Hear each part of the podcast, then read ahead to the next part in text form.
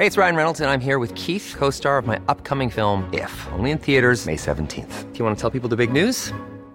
All right, I'll do. Sign up now and you'll get unlimited for $15 a month in six months of Paramount Plus Essential Plan on us. Mintmobile.com slash switch. Upfront payment of $45 equivalent to $15 per month. Unlimited over 40 gigabytes per month. Face lower speeds. Videos at 480p. Active Mint customers by 531.24 get six months of Paramount Plus Essential Plan. Auto renews after six months. Offer ends May 31st, 2024. Separate Paramount Plus registration required. Terms and conditions apply if rated PG.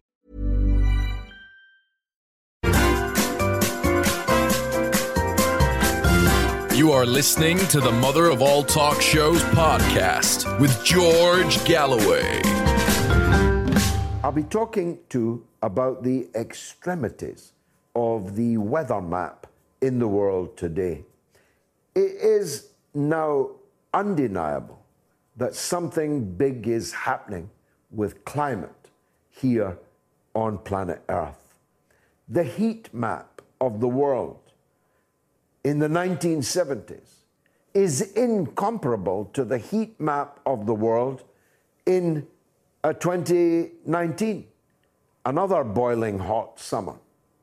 Uh, the flooding in China, in Germany, in Belgium was so extreme that one had to rub one's eyes in order to believe them. Germany, one of the most developed and well organized countries in the world, had people and things being swept down the highways.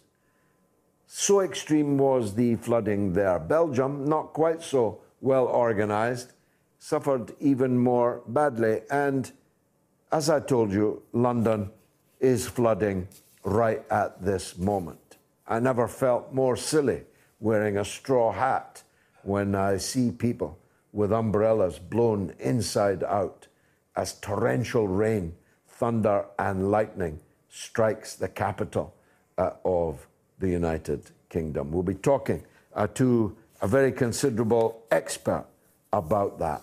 The editor of this show decided to cover the issue of climate change, and we booked one of the world's experts on it, Matthew Cappucci.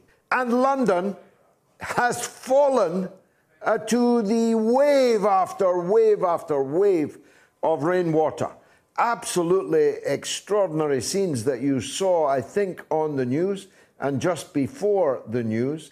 Uh, that uh, uh, I'm not sure how I'm going to get out of this studio tonight. If that was outside here, I think I'd be bedding down here in the studio for the night. I certainly don't fancy swimming back to my hotel. So we chose a good day to talk to Matthew Cappucci, who's an atmospheric scientist and meteorologist. It's going to be, I think, a busy profession in the next year or two. He's been kind enough uh, to join us now. Matthew, uh, thank you for that. Uh, perfect timing. Uh, tell us what's going on in the weather. By the way, I left Scotland uh, at midday and it was baking hot, hence my straw hat. Uh, and now I find myself in the deluge.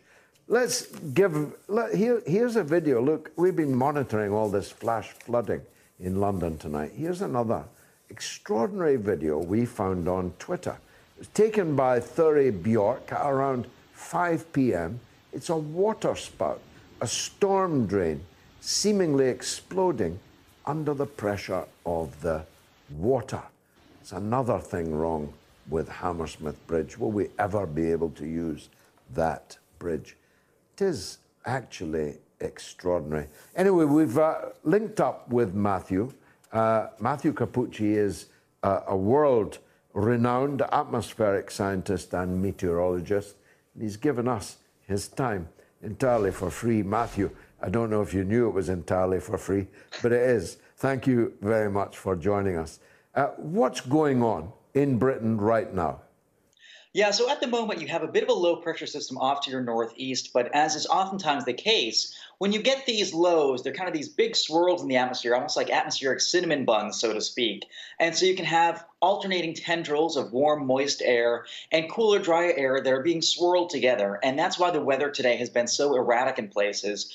You got kind of a big feeder band of moisture riding northwards, contributing to these heavy downpours. The cold air that's falling on the backside, helping to kick that really unstable air upwards and generate prolific downpours. And because this low isn't moving all that fast, the rain can kind of backbuild and stall, and you get round after round of it. So, unfortunately, this rainfall looks to stay around for much of the evening hours into the overnight, and it doesn't look like there's too much relief in sight for at least a little while. Tomorrow should be better, but for the time being, it's a pretty unsettled day.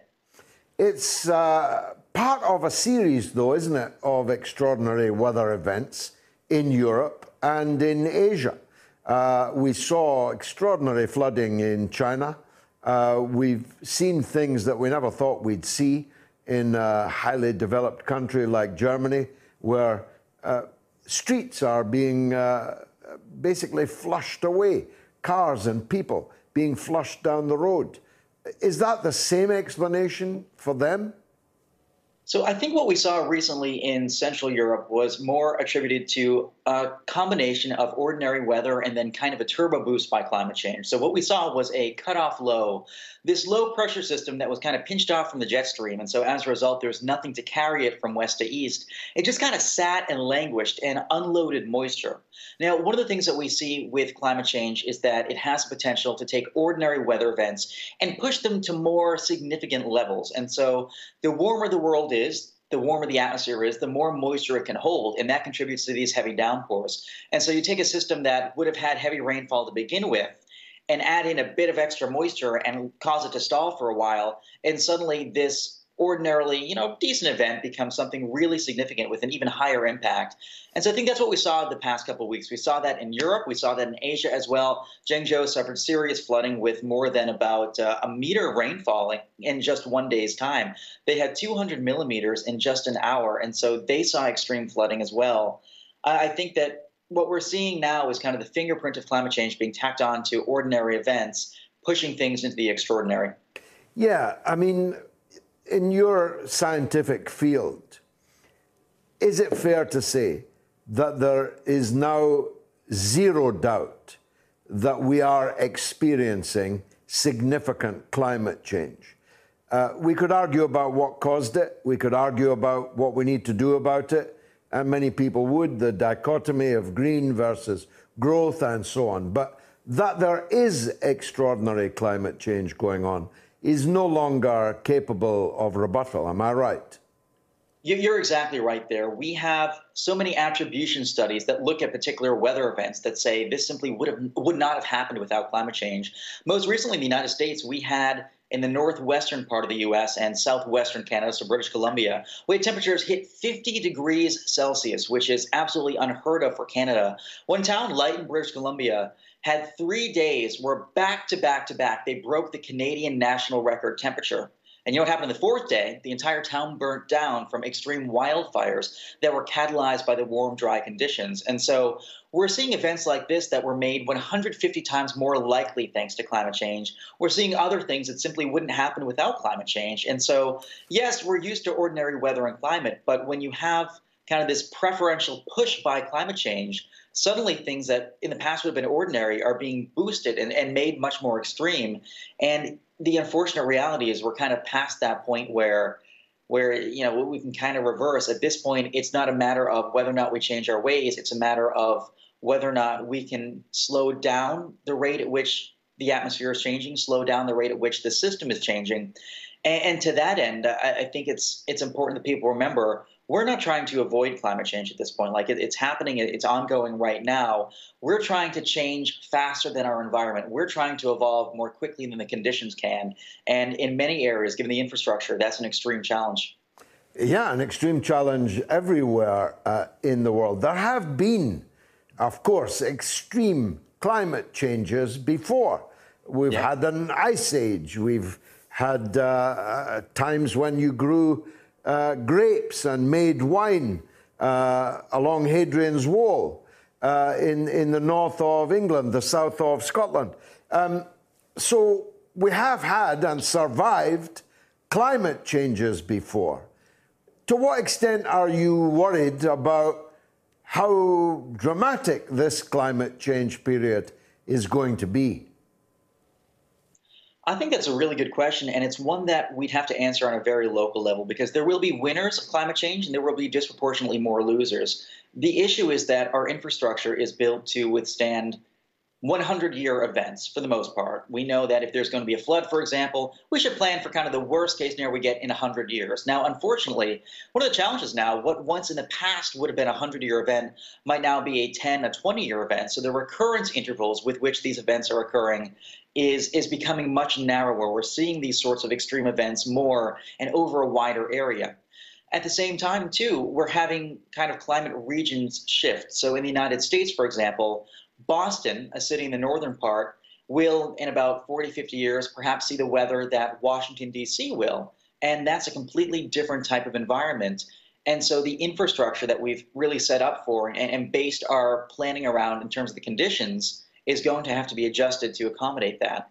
And, so I think going forward, I'm not necessarily worried about the survival of the species. I mean, you see a lot of headlines like that. That's mostly clickbait. What I am worried about is our infrastructure and if we've planned adequately for what we need to based on what's coming. We, we've built fine for what's happened in the past, but we're to the point now where conditions are changing quickly enough that the past is not an accurate indicator of the future. And so we can't we can't really prepare based on what we've seen before. We have to prepare on what's coming up next.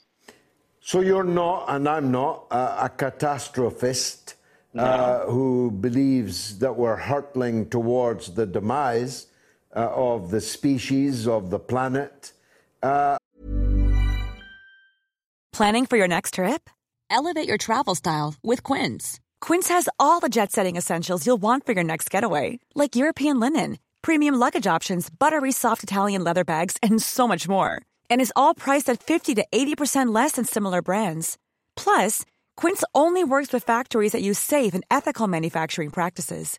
Pack your bags with high-quality essentials you'll be wearing for vacations to come with Quince. Go to quince.com/pack for free shipping and 365-day returns. Millions of people have lost weight with personalized plans from Noom, like Evan, who can't stand salads and still lost 50 pounds. Salads, generally, for most people, are the easy button, right? For me, that wasn't an option. I never really was a salad guy. That's just not who I am. But Noom worked for me. Get your personalized plan today at Noom.com. Real Noom user compensated to provide their story. In four weeks, the typical Noom user can expect to lose one to two pounds per week. Individual results may vary. But what do you think is the overarching reason uh, for the heating up? I mean, I talked earlier about the, the heat map in the 1970s, which had some very hot summers. Uh, but compared to the heat map of the last couple of years, it, one map is vividly red and the other not, except for a few places uh, that you would kind of imagine would be extremely red.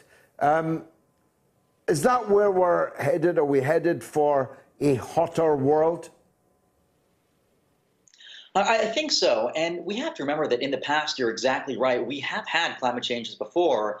They were more natural in nature. You go back, uh, you know, hundreds of thousands to millions of years. We had what was called kind of a hothouse Earth, and so we had temperatures that were mild. We had tropical plants all the way up to about 80 degrees north.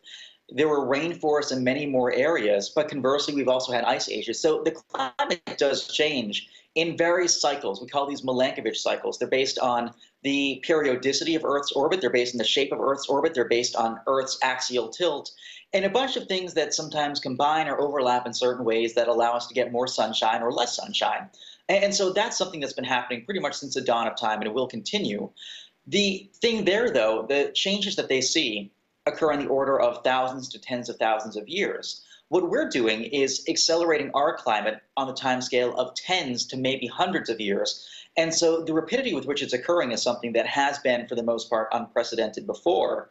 And, so I think that's really what's remarkable about this. And in the past, we've never had infrastructure. You know, the humankind hasn't really been, lot, been around long enough in terms of our current societal infrastructure to experience any of these changes before, which I, I, think is important to remember. In terms of just how red we'll get, we're we're undergoing something called positive feedback mechanisms. In other words, Earth is sitting in kind of an unstable state. Earth, Earth's thermostat has always been very delicate in that if you nudge it one way or another, it will kind of take off and have a snowball effect. And so if you start heating the Earth through greenhouse gases, for example, you start awakening other mechanisms. For example, the polar ice caps, they start melting. But the polar ice caps are white, they're shiny, they reflect a lot of light into uh, outer space. And so if you have those ice caps melt, suddenly you're not reflecting so much sunlight away, and the Earth is taking in more sunlight and heating up even more. Or you're cooking up more water vapor into the atmosphere that traps heat even more effectively, or you're melting Arctic permafrost, which is releasing greenhouse gases, and those accelerate the climate change even more, or you're sparking more wildfires, they release greenhouse gases, and you get these positive feedback mechanisms. And so I think to that end, our climate models may not be overly accurate in terms of the pace of climate change. We know it's ongoing, we know it's occurring, but there's a good chance, based on recent events and based on these feedback mechanisms, that we may be accelerating even more quickly than we had thought in the past. And I think that's the key takeaway of this. Yes, there have been climate changes before. They were natural. They occurred on the order of tens of thousands of years sometimes. What we're doing is unnatural. It's anthropogenic. It's man-made, and on the order of tens to perhaps hundreds of years. And beyond uh, laying in some umbrellas for this week in London, uh, what can we realistically do about that, Matthew? I, I think the biggest thing is, is twofold. We can plan for what's ahead in terms of changing our infrastructure. So, drainage issues, relocating a little farther inland from the coast, making sure that people have the infrastructure for air conditioning, for example. Europe is extremely susceptible to heat events, and in Central and Eastern Europe, not many people have air conditioning at all. And so you can easily have tens of thousands of people die from a single heat wave. It's happened before many times. It just doesn't really get the media attention because the deaths, unfortunately, are, are what we call scavenging or harvesting, and that they're people who may have had underlying conditions. They might be the elderly, vulnerable populations who may have been more susceptible anyway. Suddenly, you're kind of nudging them, eh, eh, kind of pushing them over the edge, and, and they unfortunately pass away from it. But it doesn't really capture the media attention it should. So that's an enormous issue. But we should start planning for things like that. We need to have more air conditioners out there. We need to make sure people know what to do. We, like I said, better drainage. We need to make sure we're aware of the potential for flood events agriculture. We need to start planting crops that are, I, I guess, more resilient for the conditions that we can expect in the future.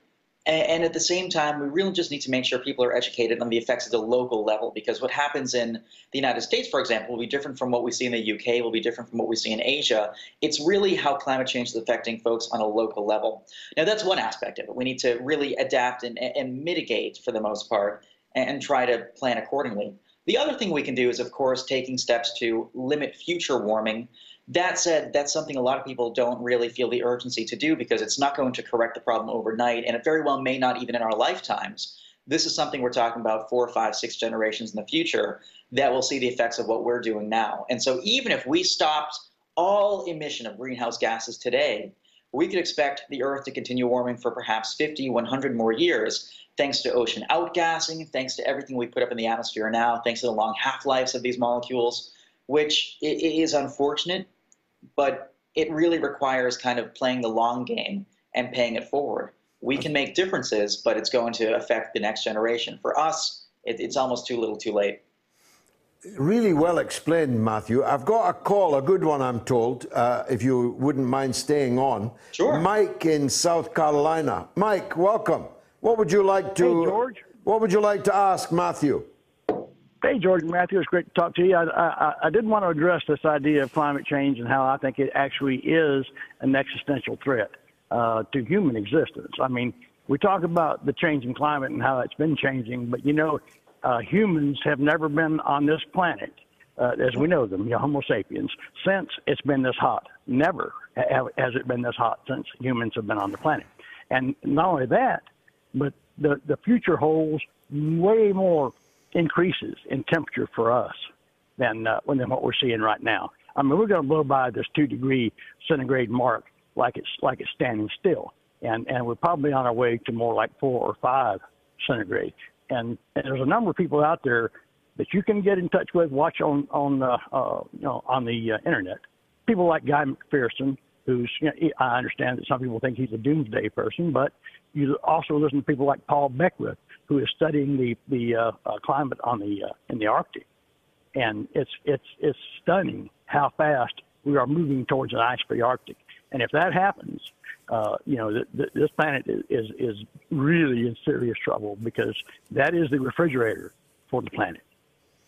Uh, Matthew, uh, some advice for you there to do some studying on the internet. Uh, you are, of course, an extremely learned man.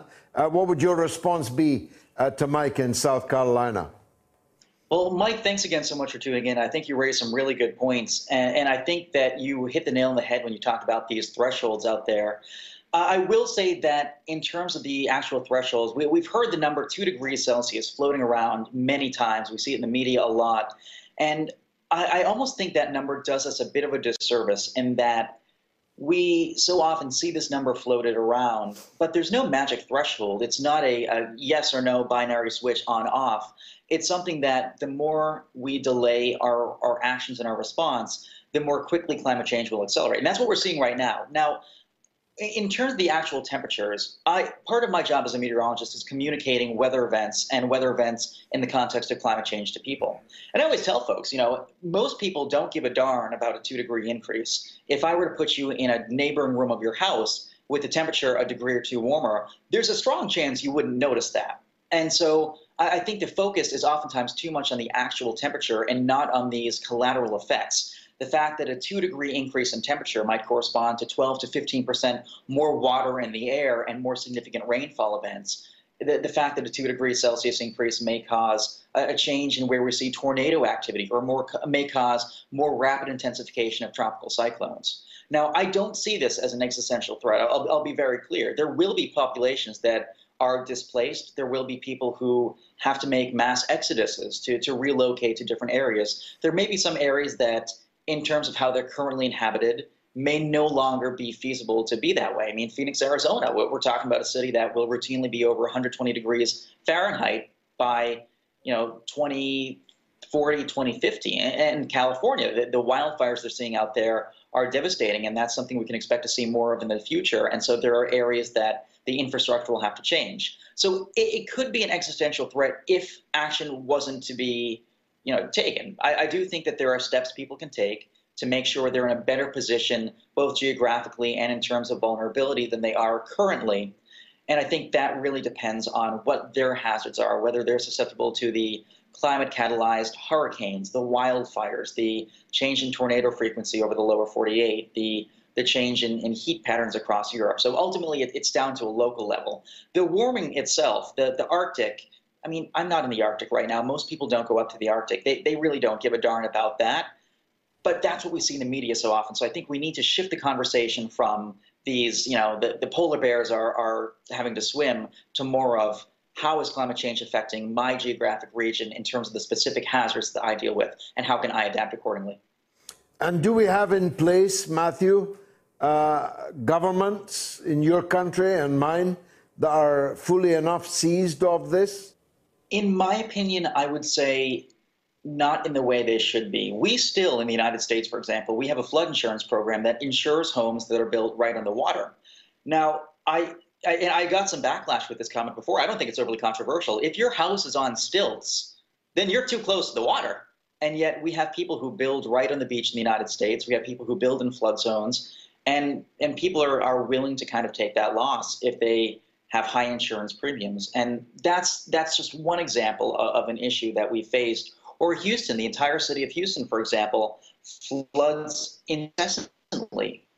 Infrastructure cannot handle the amount of rainfall they're seeing now. And I, I loathe to think about what it will be like in 30, 40, 50 years as Gulf of Mexico rainfall continues to, to you know, become more prolific or near the coast, we're seeing a, a, dramatic uptick in the propensity for hurricanes to rapidly intensify before becoming before moving ashore. And I don't think people near the coastline, especially in the southern United States, are building homes the way that they should to be more resilient to these storms. And, and so ultimately, I think historically in the United States anyway, and I can't speak for the UK, but I know in the United States, the attitude has always been well, somebody's going to be struck by a natural disaster. It's cheaper to rebuild than cheaper to, to build resiliently. In the future, with these natural disasters becoming more common and, and with a wider footprint, that may no longer be the case. And so we may have to have a shift in strategy as to how we plan our communities. Fascinating. Thank you, Mike and Carolina. And thank you, Matthew Cappucci, for brilliantly explaining uh, the phenomenon that we are now living through. Um, the latest forecast here is that I'm going to get very wet indeed after the show.